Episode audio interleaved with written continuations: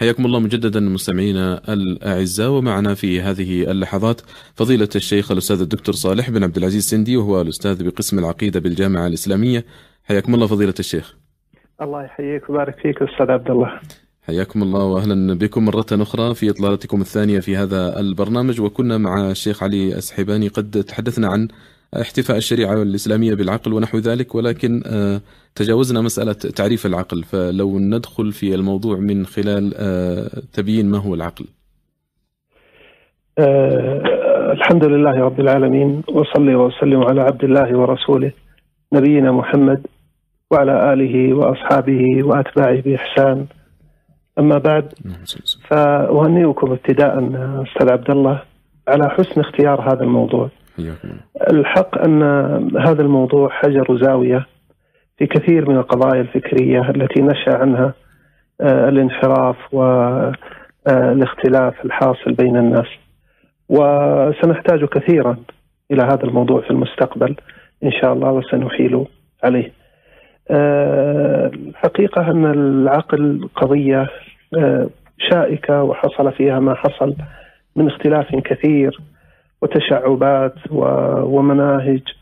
آه، حقيقة شيء يند عن الحصر وهذا عجيب أن يتحير العقل في العقل.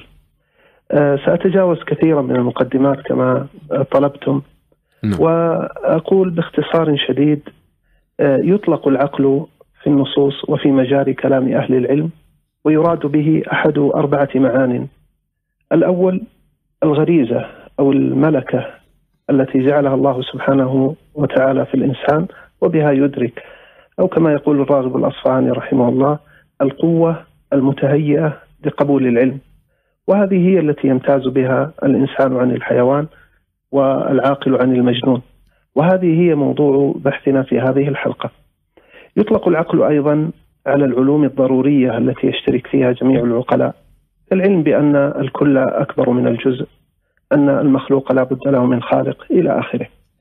آه، يطلق ثالثا على العلوم النظرية التي تحصل بالنظر والاستدلال.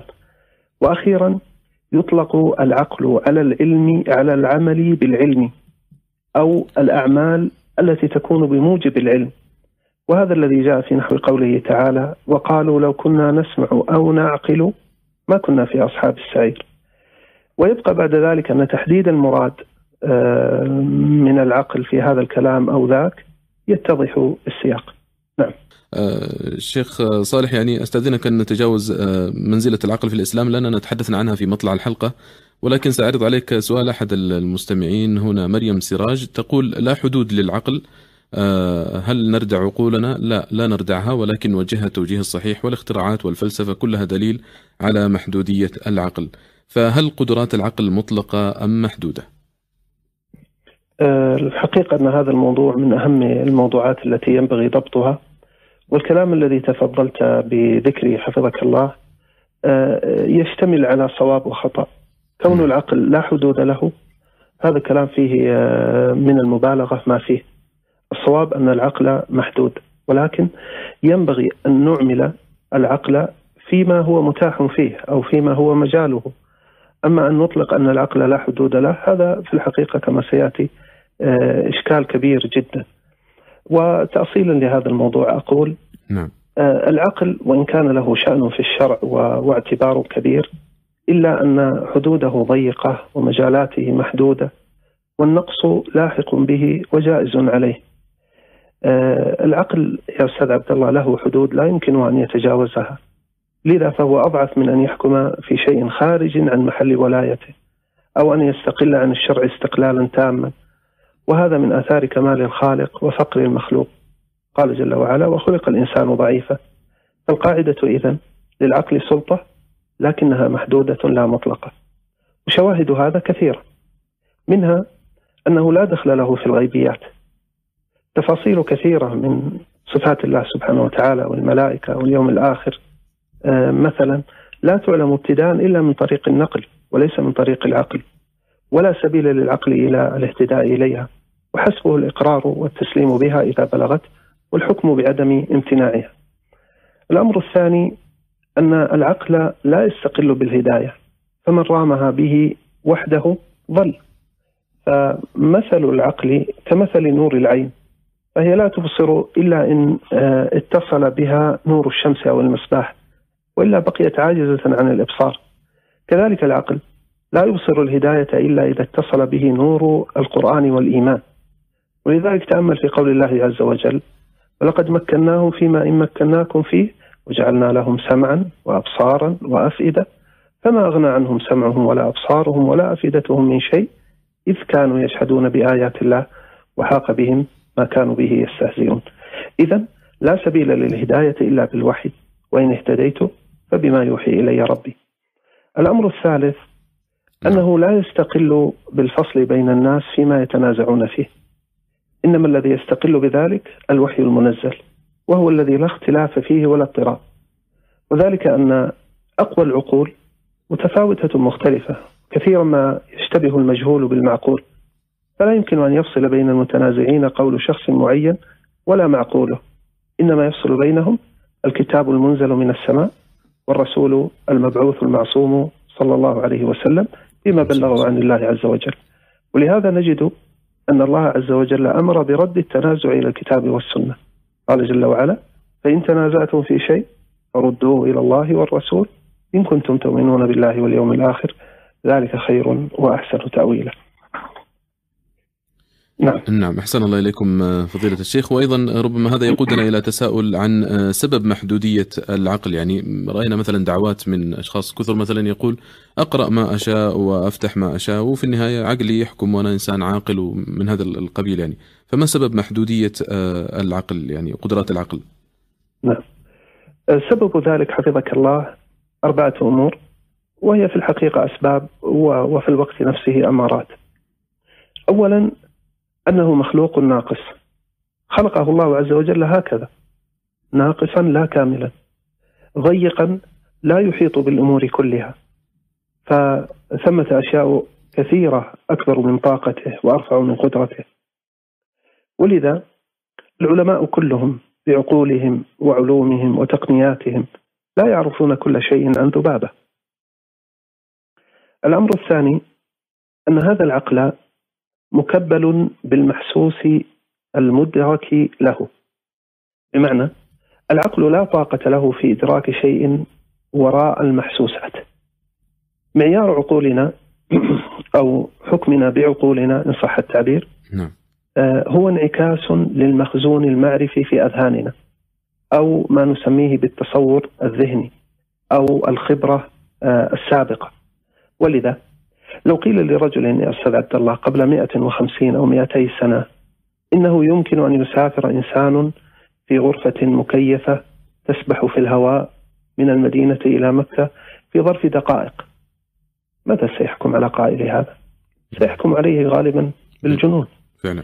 لو قيل له إنه يمكن عبر آلة صغيرة أن تسمع رجل أن تسمع رجلا في الصين وأنت في في المدينة مثلا في اللحظة التي يتكلم فيها.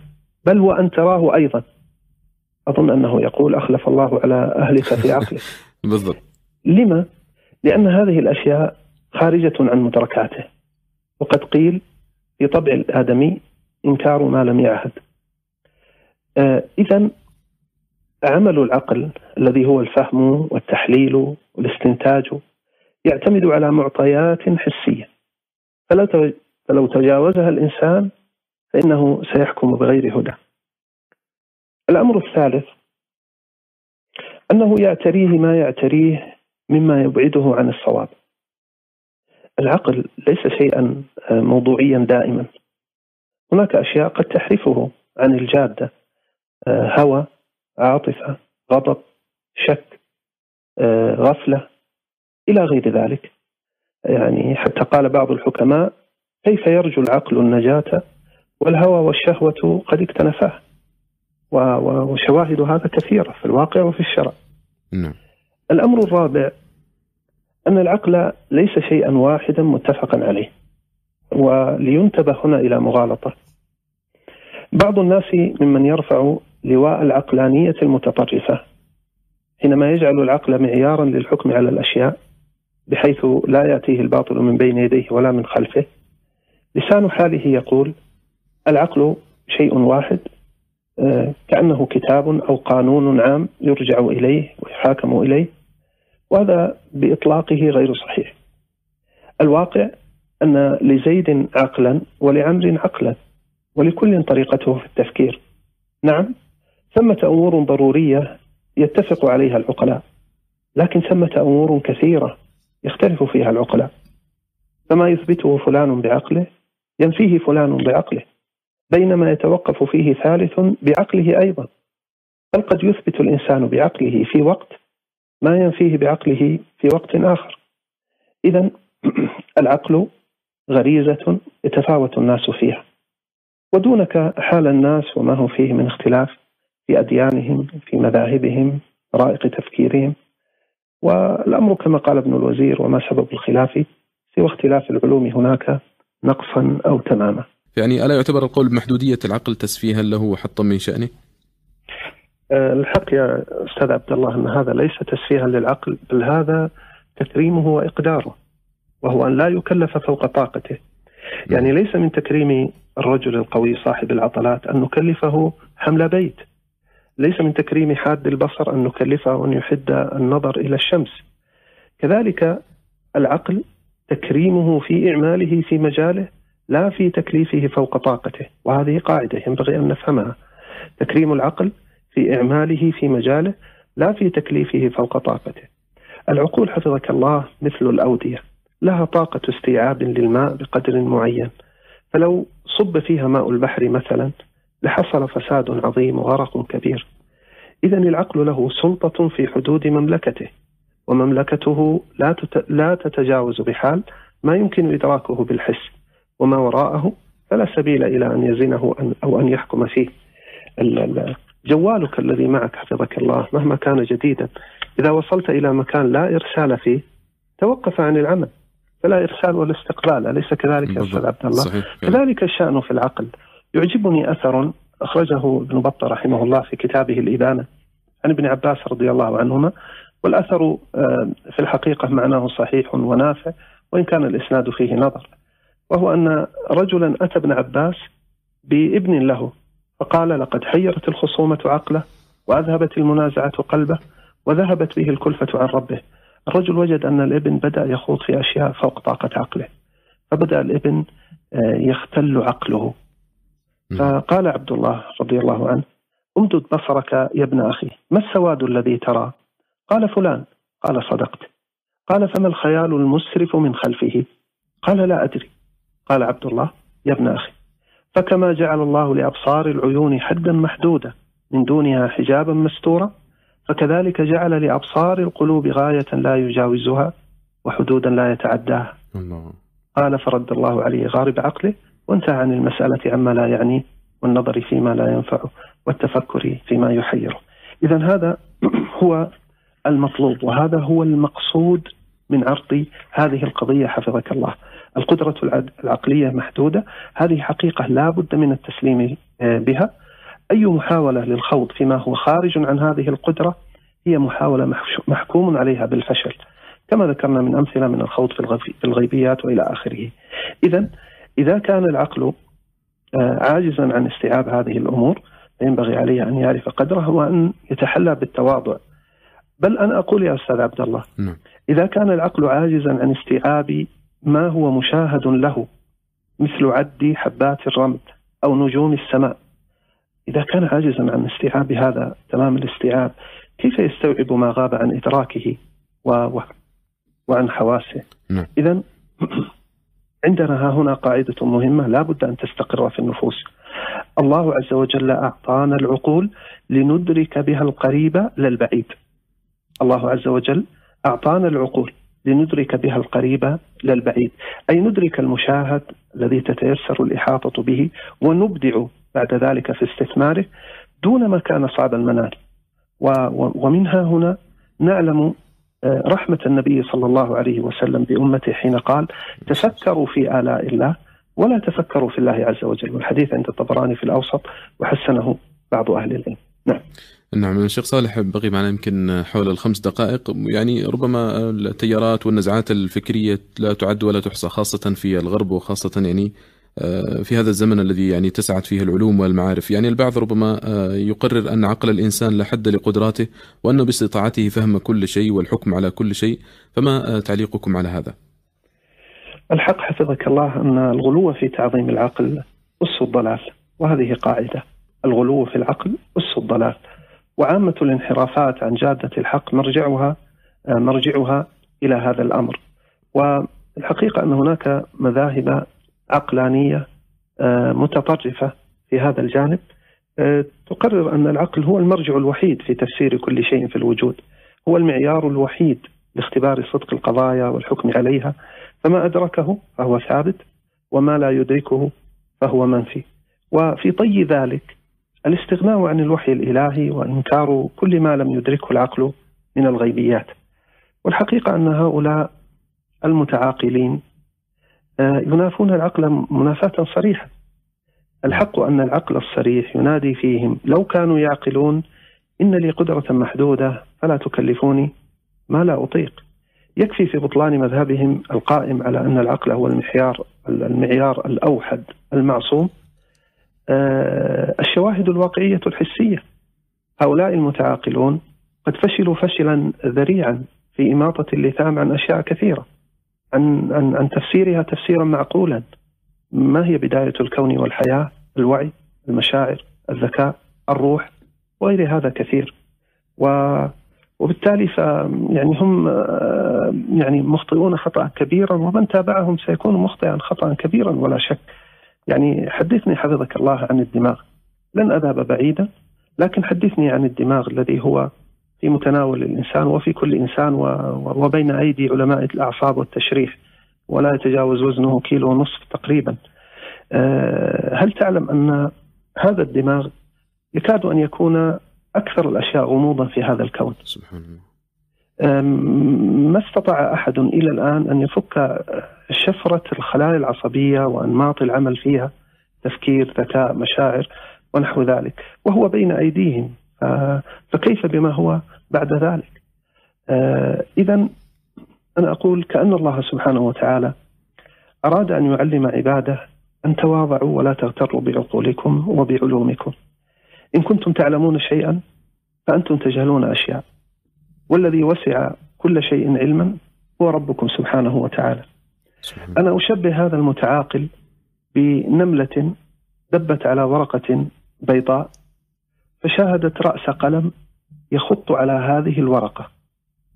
هذا هو حدود إبصار هذه النملة. فأصبحت بعد ذلك معجبة غاية الإعجاب برأس القلم. وصارت تتغنى بشعره ونثره وإبداعه. والسبب في هذا محدودية بصرها.